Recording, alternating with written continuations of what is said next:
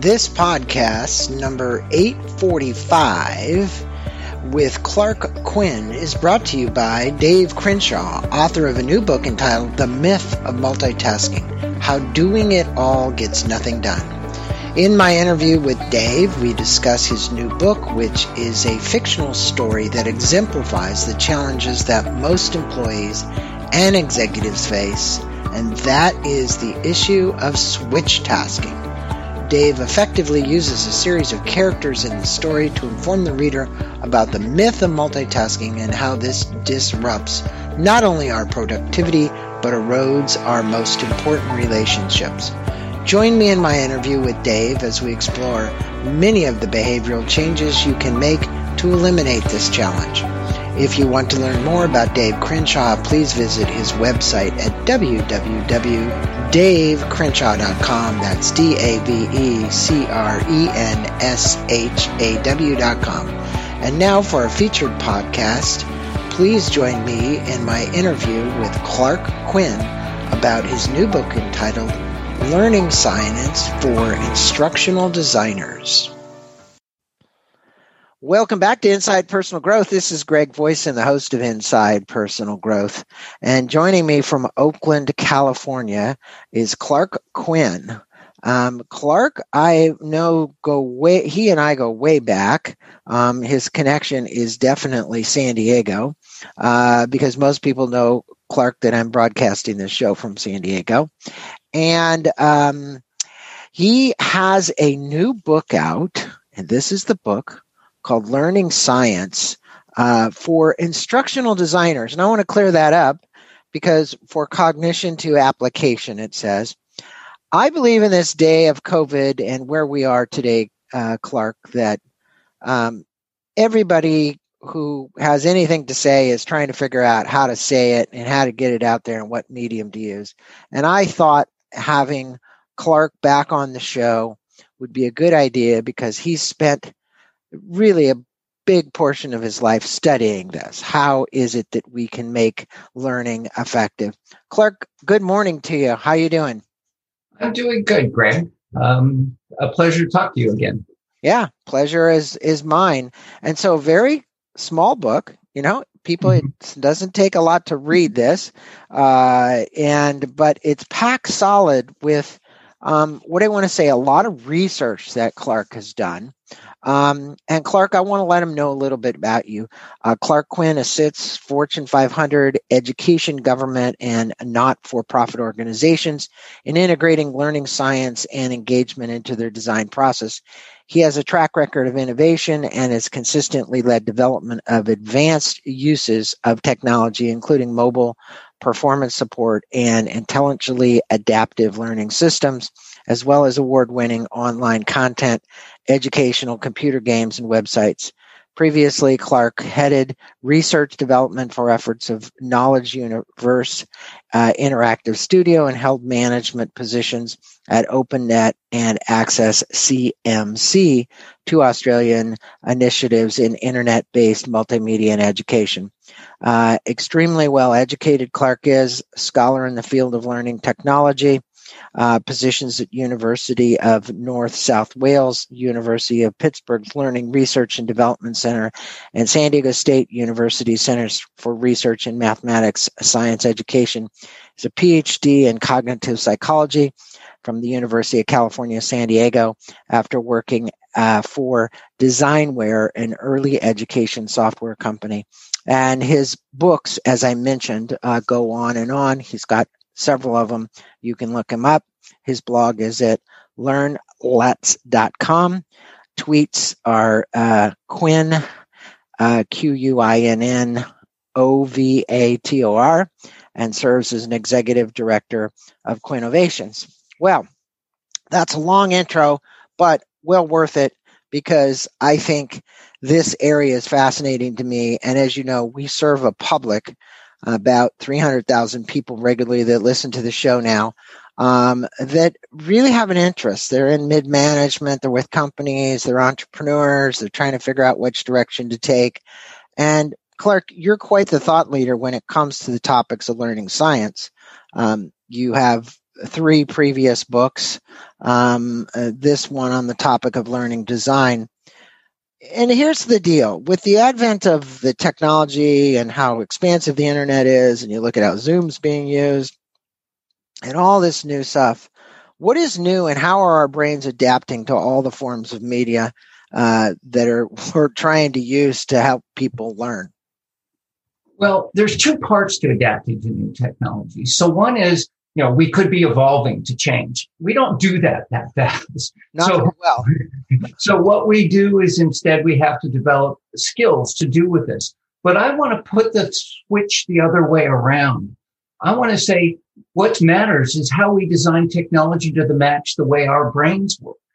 And I don't think we do a good enough job of that. There is plenty of evidence that um, the practices we have in corporations and in society in many ways are misaligned with what we know about how our brains work. And there's a huge opportunity to be doing a much better job of that. Um, so we have better understanding of the brain that continues to evolve rapidly. There's new understandings emerging all the time. And then there's technologies, uh, you know, an incredible growth of new ways of looking at things and coming up. And these are great, but we want to align it. You know, uh, Isaac Asimov famously said, famously said, any truly advanced technology is indistinguishable from magic. And we're almost there. You know, I was just talking with somebody the other day. We had a hiccup in something. And I was like, well, it's not quite magic yet. You know, our, uh, you know, either of us could potentially have our signal go down just because the technology isn't quite perfect yet. But we have this, everybody's excited about A I, artificial intelligence. Right.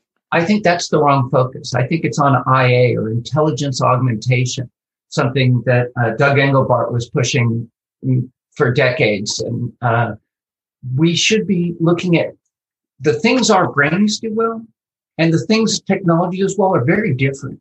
And together we're far more formidable than with either one alone. So instead of replacing ourselves with technology, finding out that best combination, I think, is the opportunity we have. I think that's very well put. Um, just recently, Stephen Kotler was on the show, and he's been on for every one of his books, but the last one uh, is called The Art of Impossible. And he starts off with that concept of magic, um, that, you know, every magician, and you mentioned it, which is why I'm bringing it up, has to practice, practice, practice to make that look impossible, right? Um, and yet no feat is really impossible. That's kind of how he puts it. Now, when you look at the neuroscience that he's been studying about, especially personal growth and and and peak performance, um, how do we master learning? What happens chemically, neuroscientially within our brains, right? The brain science uh, to actually do it, which is what he's studying, which is what you study. What is happening with us? We are slow to adapt. He even said that. He said the same thing you said. Um, as a species, we don't seem to be able to rewire, refire, and, and change things. So from a learning standpoint, what's new? Um, actually, not a lot. Um, there is some new stuff coming out. Annie Murphy-Paul's got a new book coming out where she talks about sort of embodied cognition and how um, we're finding that doing things physically accelerates our ability to visualize things and, you know, uh, make it spatial and how we work together collaboratively. Uh, when we do that and externalize our thinking, it gets us better, easier to align. But a lot of stuff isn't really fundamentally changing. And the reason, you know, you said the book can, encompasses my research. It really encompasses my research of others' research. Yes. Oh, I cited research, which you're yeah. citing all this research. Yeah, yes. Exactly. And the point is we have some robust findings. And it turns out neural isn't really the right level to be thinking about it because, you know, yes, our learning is neural. When we uh, activate patterns together, the neurons that fire together wire together. But the way we activate those patterns is through words and images, which is at the cognitive level.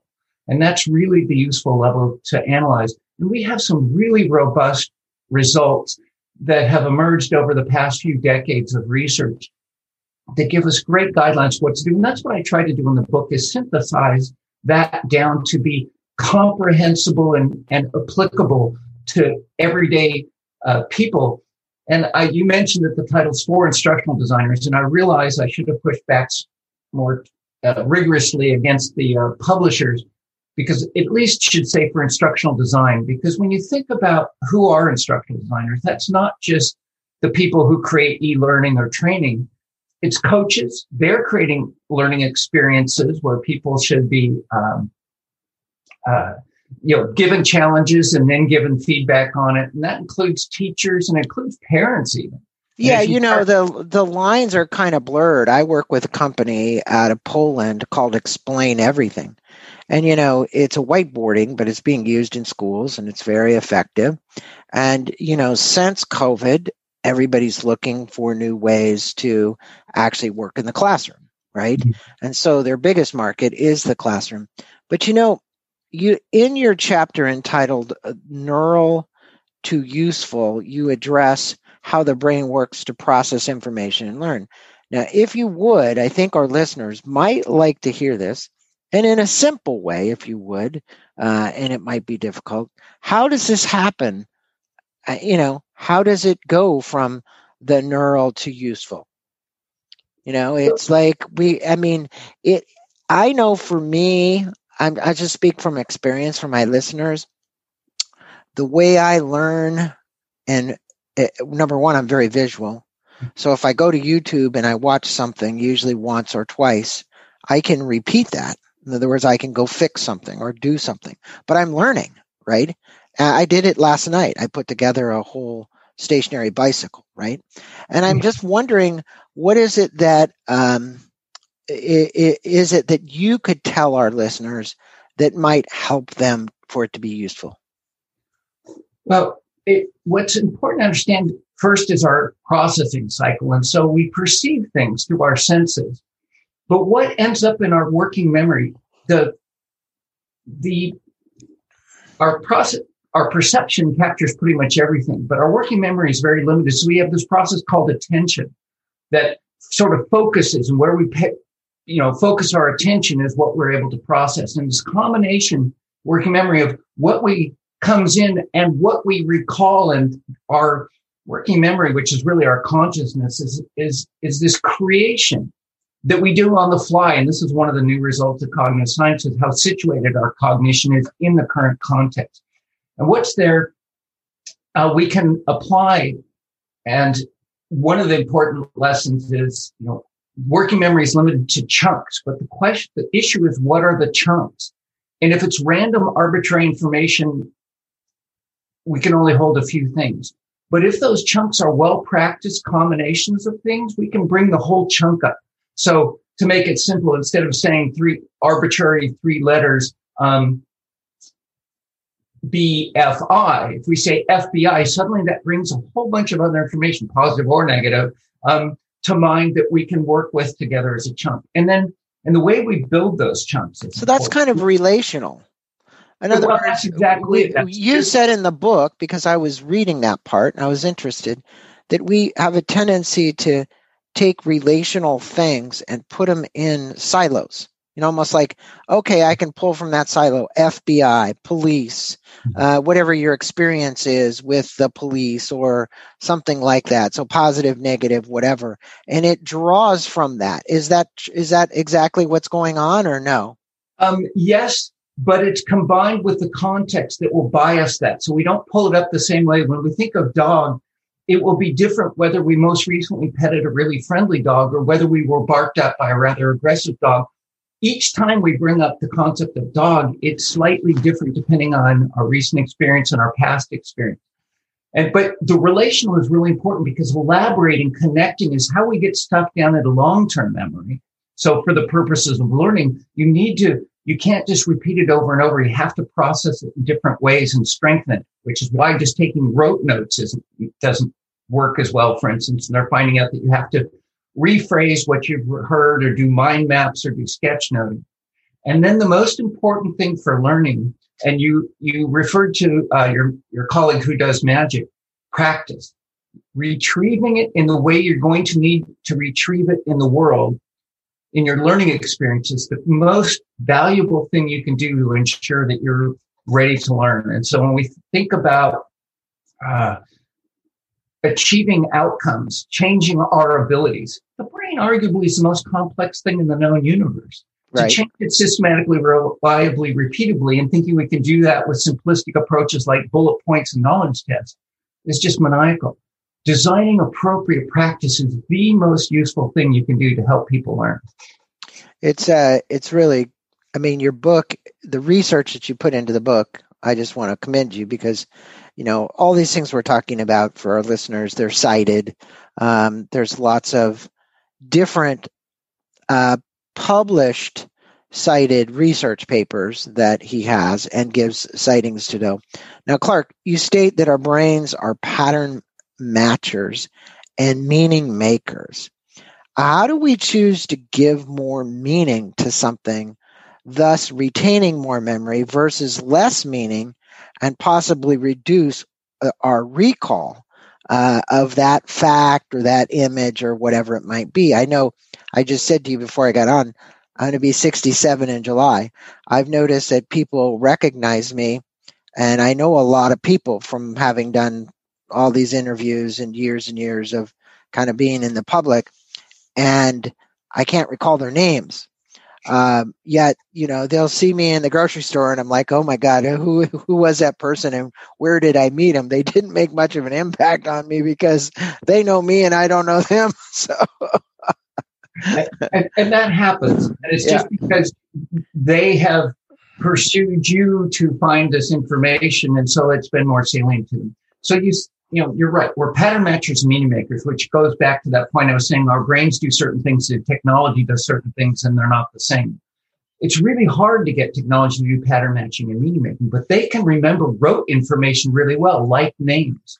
So when we couple it together, if you want to make, if you do need to remember things, however, um, practice is of course important, but making it meaningful. In fact, that's the focus of my next work is how to, I realized, you know, and people designing learning experiences are actually a fair bit of guidance on learning science, including my most recent book. But there's not as much guidance about how do we make it meaningful. And yet increasingly research is showing that the emotional side really accelerates the ability to recall things. Yeah, so we need sense. to um, find ways. And it goes beyond. People right now have taken the notion of engagement and doing done a lot of trivial stuff, like tarting it up in a quiz show template. You know, so suddenly, oh, we can drill them in a quiz show template. If you need to remember rote information, that's probably the best way. But most of what we need are not rote information. We need the ability to make better decisions and recognize context and apply mental models. And that takes practice and elaborating it meaningfully and exaggerating the setting. So it's as emotionally important in the learning experience as it will be in the real world where, you know, it may be your job depends upon it, right? Yeah, so, I remember, I remember a professor and writer who came on here Uh, not that long ago. I'm trying to remember her name. I just said I can't remember names for life, but I need to change that. Um, it was called, but I remember the book title. It was Seeing Around Corners. Uh, you mm-hmm. might actually know her. And I think the the the point that C E Os and people in companies are looking for from the people they hire is the ability to better predict the outcome, which I want to lean into this question a little bit. It's not in line with the questions that I gave you, but more intuition. You know, when you t- talk about uh, Bill Gates and Steve Jobs and Warren Buffett, and every time you say it, you know, if you want to pull up quotes about intuition, just go type their names in the computer and you're going to find all kinds of it. Um, where do would you say in learning science, and I know this is a far reaching kind of question here, that intuition, you know, how we've actually developed our intuition to feel or sense. I mean, there's four ways you pick up intuition, right? Um, I happen to get mine through feelings. Uh, is does this play any role in the learning science arena? Well, yes, it does, but you have to be really careful. I mean, that the notion you were saying you learn visually. Well, certain things you learn visually, but I don't think you uh, learn to ride a bicycle visually. You learn it kinesthetically, right? Yeah, yeah, yeah. And it exactly. turns out, uh, and the same thing, feelings, certain things you can learn through feelings, other things you can't. But intuition, we have, research has really looked at that. And you mentioned prediction. And it turns out one of the fundamental reasons we learn is to predict better. Because it turns out if we make a prediction about the world that's vastly wrong, that can be dangerous, you know, in our early days. And uh, David Geary has talked about separating biologically primary learning from biologically secondary learning. And are, we're well aligned to do biologically primary learning, which is like socializing and language. But learning complex things that we have created, like mathematics and economics, is why we need instruction, because our, we're not naturally inclined to do it.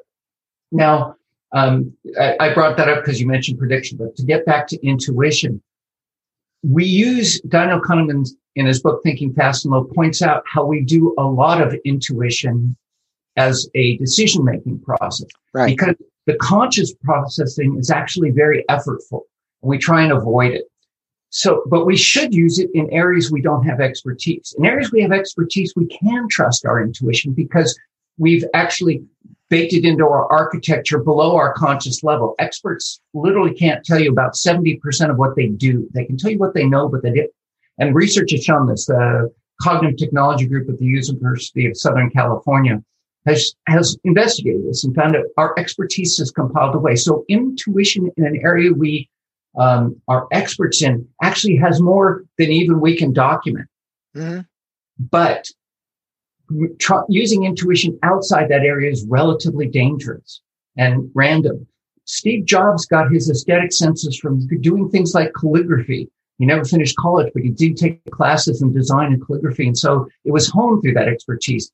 And Bill Gates made some mistakes, but he was well honed into, it was really more a triumph of marketing over matter. He didn't develop the operating system, but he tracked trends and developed expertise in that. Right, right. He was a good businessman. Yes, exactly.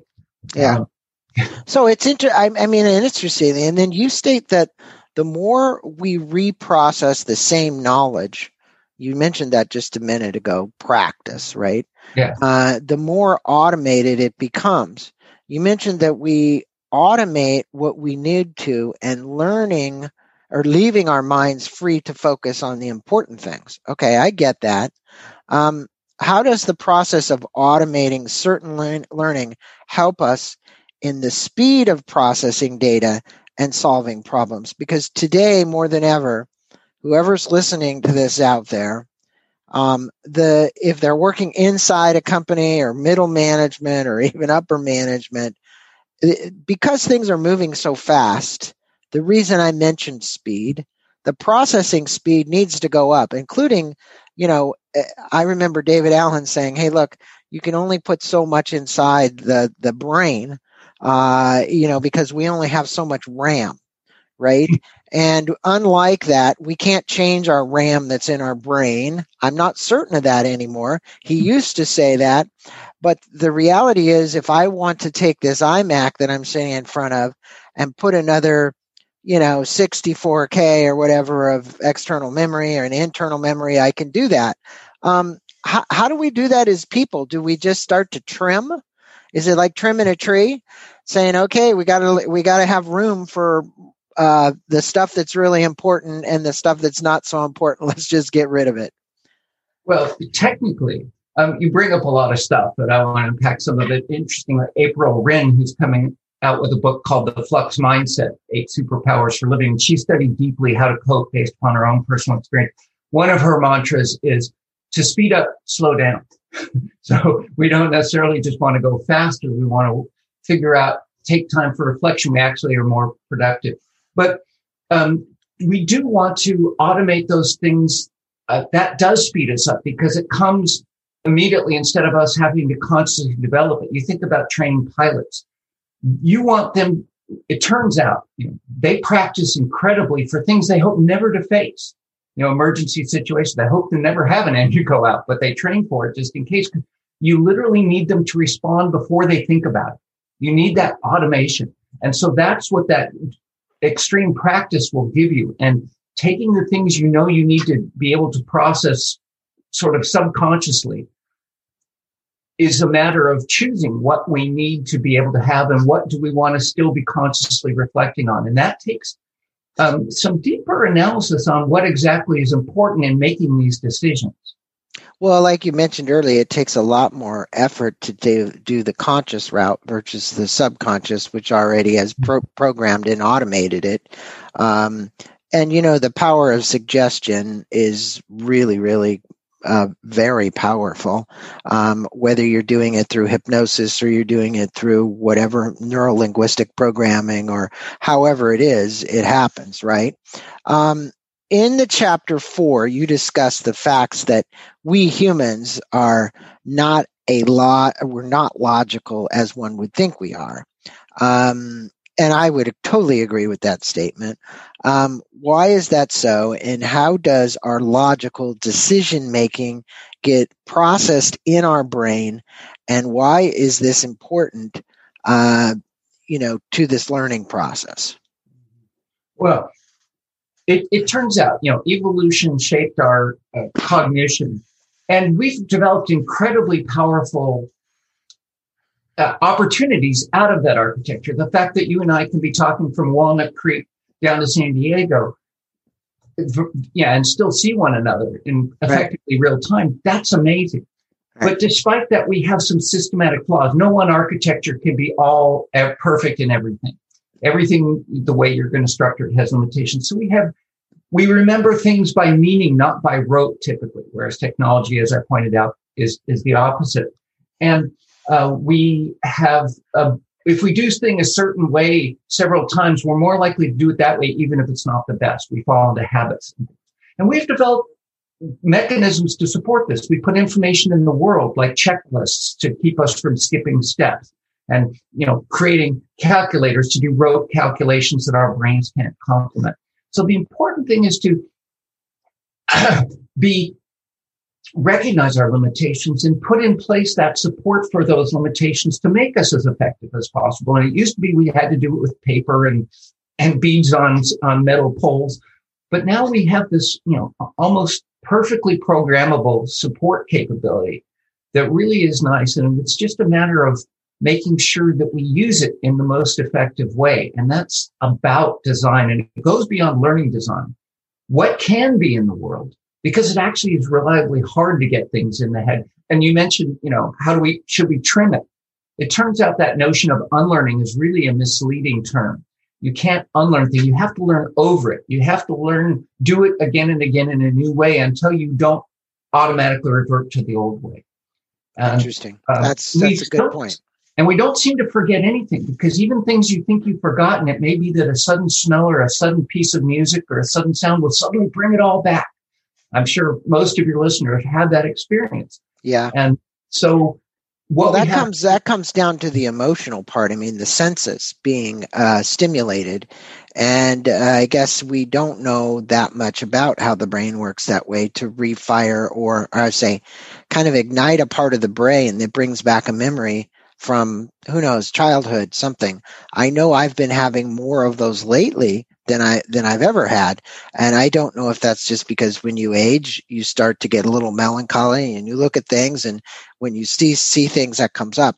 But in your chapter on Let's Get Emotional, you state that cognitive science recognizes that there are drivers uh, beyond our cognitive uh, aspects. Um, th- what are they, and can you comment on them for the listening audience, if you would? Oh, absolutely. And it's interesting, a colleague, Matt Richter, who works for the Thiagi Group, um, pointed me to Self-Determination Theory by D C and Ryan. And that did a much deeper analysis of levels of motivation and what makes people uh, invest their effort.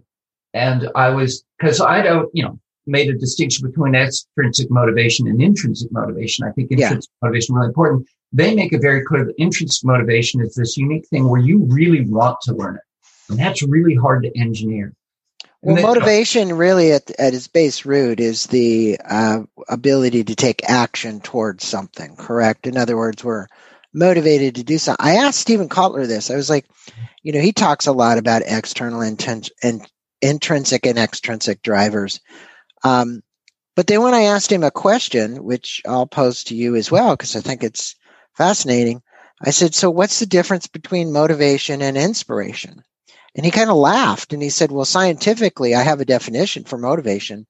I don't have a definition for inspiration. And by the way, people tell me my books are inspiring, and I don't even know how to respond to that. And I thought that was actually quite unusual, um, because you you look at the terms and you go, well, inspire is from within, and this motivation is, for the most part, I've always referred to it as external. Because when you look at the drivers, you say the external drivers are more money, fame, sex, whatever it might be. The internal drivers are passion, purpose, you know, wherever we're going there. So what would you, what would you comment on that? I mean, you know, this is great because we're kind of getting into an area which I think is pretty juicy for our audience. Um, well, I think that's really interesting. I, I take two meanings of inspiration. One is, you know, you're inspired a new idea. And that's sort of part on the innovation side. And I do talk about that in some of my work, um, because Quinnovation is, you know, and being the Quinnovator on Twitter, uh, I'm very interested in innovation. But there's the other one of inspiring people to take action. And that's part of that. Um, in D C and Ryan's model, the intrinsic motivation is I want it. I, and that's hard to generate from an outside perspective, but they have several levels below that, you know, and there's gamification, extrinsic motivation, which actually there's a lot of reasons not to do that if you can do it badly, but also it tends to dissipate quickly. Then there's sort of guilting people into it in their model. But the next level up is recognizing you need it. And I, that may be what he's able to do when he says his work is inspiring, help people recognize that they do need this. And that's what I argue. I have a separate initiative, which I mentioned, the Make It Meaningful one, where I'm looking at how can we reliably, repeatably help people understand that they do need this? Mm. And I tie that to the consequences of having that knowledge or not having that knowledge. And you can do it humorously or dramatically, either one. Um, I have a, pen, a, a, a personal penchant for uh, humorously portraying the negative consequences, sort of black humor. And what's the difference between needing it and wanting it? I mean, it's like if you look at Maslow's hierarchy of needs and you say, I'm going to self-actualization, but at the bottom, I have a need for clothing, shelter, food, whatever. You know, when uh, there was a comment made that once you get your certain needs met, and I guess the word is used, let's just call it needs, the rest of it is kind of, it's a want, right? So uh, you, how would you explain that one? Well, it's for your personal goals or your role. So if you think about, um, you know, your job, I don't know this yet, yet this next level of stuff, you know, I know I need that because then I'll be so much better able to help these people. Okay. Um, versus want is, that's something I care about personally for me. It's not related to my job. It's not related to my family stuff. It's, I have this curiosity about, you know, some people love fishing. Um, some people love backpacking. Some people love travel. Some people love cooking. Where does that come from? I think we really don't know, except in formative experiences that we have little ability to control. So we can tap into curiosity if we can create. So in my model of how to motivate people at the top level, if you can get them to have a mismatch between their expectations and something. You ask them a question, they think they know the answer and they get it wrong. You've tr- sparked that curiosity because I thought I knew about this and I didn't. So now I'm, I'm driven to want to learn about it. But uh, that's harder to do reliably, repeatably. So if you, you know, it, for inspiration, tapping into that, finding, helping people and giving them frameworks that apply across whatever they love is really useful. At the next level down, if you need, need them to learn about it, you have to help them understand why they need it. And that's, I think we don't do a good enough job at. I think we know how to do it, but a lot of people just ignore it when they design learning experiences. I pointed to a faculty member whose syllabus talked about you're going to learn these important things, but he didn't say why it was important. And in so much e-learning and training, we're going to present this really important stuff to you, but they don't tell, connect it to the learner and to give them the whiff and what's in it for me. Why do I believe it's important? Yeah. Why do I need it? I mean, if it comes down to this desire to want to master something, I get it. Okay, I'm going to I'm going to take it on. But frequently, you're right. They're saying you're going to learn this, but they don't ever tell me why I need it. And I think there's a huge disconnect there. Although a lot of people will go down the path and buy the course or do whatever just from from that. But um, I think as you become a lot more astute and discerning you look at, why do I need this? Because, you know, you, based on the number of courses that are out on the internet today that are on some e-learning platform, I mean, you, you would die before you'd finish them all. Um, right. And so, you mentioned, just briefly, you mentioned, you know, motivation is being, is uh, being willing, and in cognitive science, we call that conation. Your, your intent to learn is absolutely the factor we're addressing with this. And that's, yes. that's such an important element. You're absolutely right. So, you know, the the uh, master of flow, the professor from Chicago, uh, how do you say his name again? Uh, Csikszentmihalyi. Yeah. So you cited him in the book, and you state that building confidence comes from overcoming challenges. Um, what are the optimal levels of challenge, and when is challenge enough, and when is it too much for us to break through our comfort zones, and where does that learning occur? You know, it's like, okay, I can reach. So people say, well, you ought to have as SMART goals, or you ought to have B HAG, big, hairy, audacious goals. And sometimes I find that when people do that, they set them out of bounds and limits, meaning those are way stretch goals and they don't make them, and then they're disappointed. So where is that happy medium? it's, it's, it's interesting you ask, and I make this alignment between Csikszentmihalyi's flow and there was a guy named Lev Vygotsky, a Russian psychologist, who came up with this notion of zone of proximal development. To me, they're essentially the same. And the problem with, you know, trying to define that absolute level is it depends on where you're at, because as you get more capable, those levels change. The notion is if it's too difficult, it's frustrating. Right. That's not a good point. If it's too easy, it's boring. And it's in between there where it happens. And in Vygotsky sort of said, that's where flow is. That's where flow is, but that's yeah. also where learning happens. And if uh, Ralph Koster wrote about a theory of fun, he pointed out that games are, the reason games are fun is because they are learning, but it's not trivial fun. It's what Seymour Papert called hard fun. The notion here, though, is what Vygotsky said is there are things you can't do no matter how much help you get. And that's that frustrating zone as it's in Csikszentmihalyi. And there are things you can do uh with one hand tied behind your back, basically. And those are the boring things, and that's not. But they are the thing, the things you can do only with some support.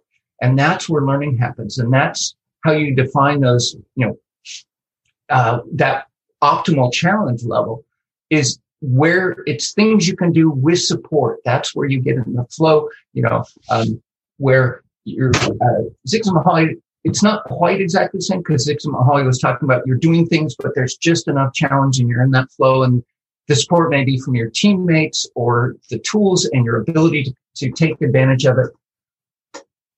But that's, um, from the purposes of learning, it's really that right level of where you, a little support gives you the ability to focus and acquire that next skill. And Anders Ericsson talked about deliberate practice. It's got to be the right next thing for you.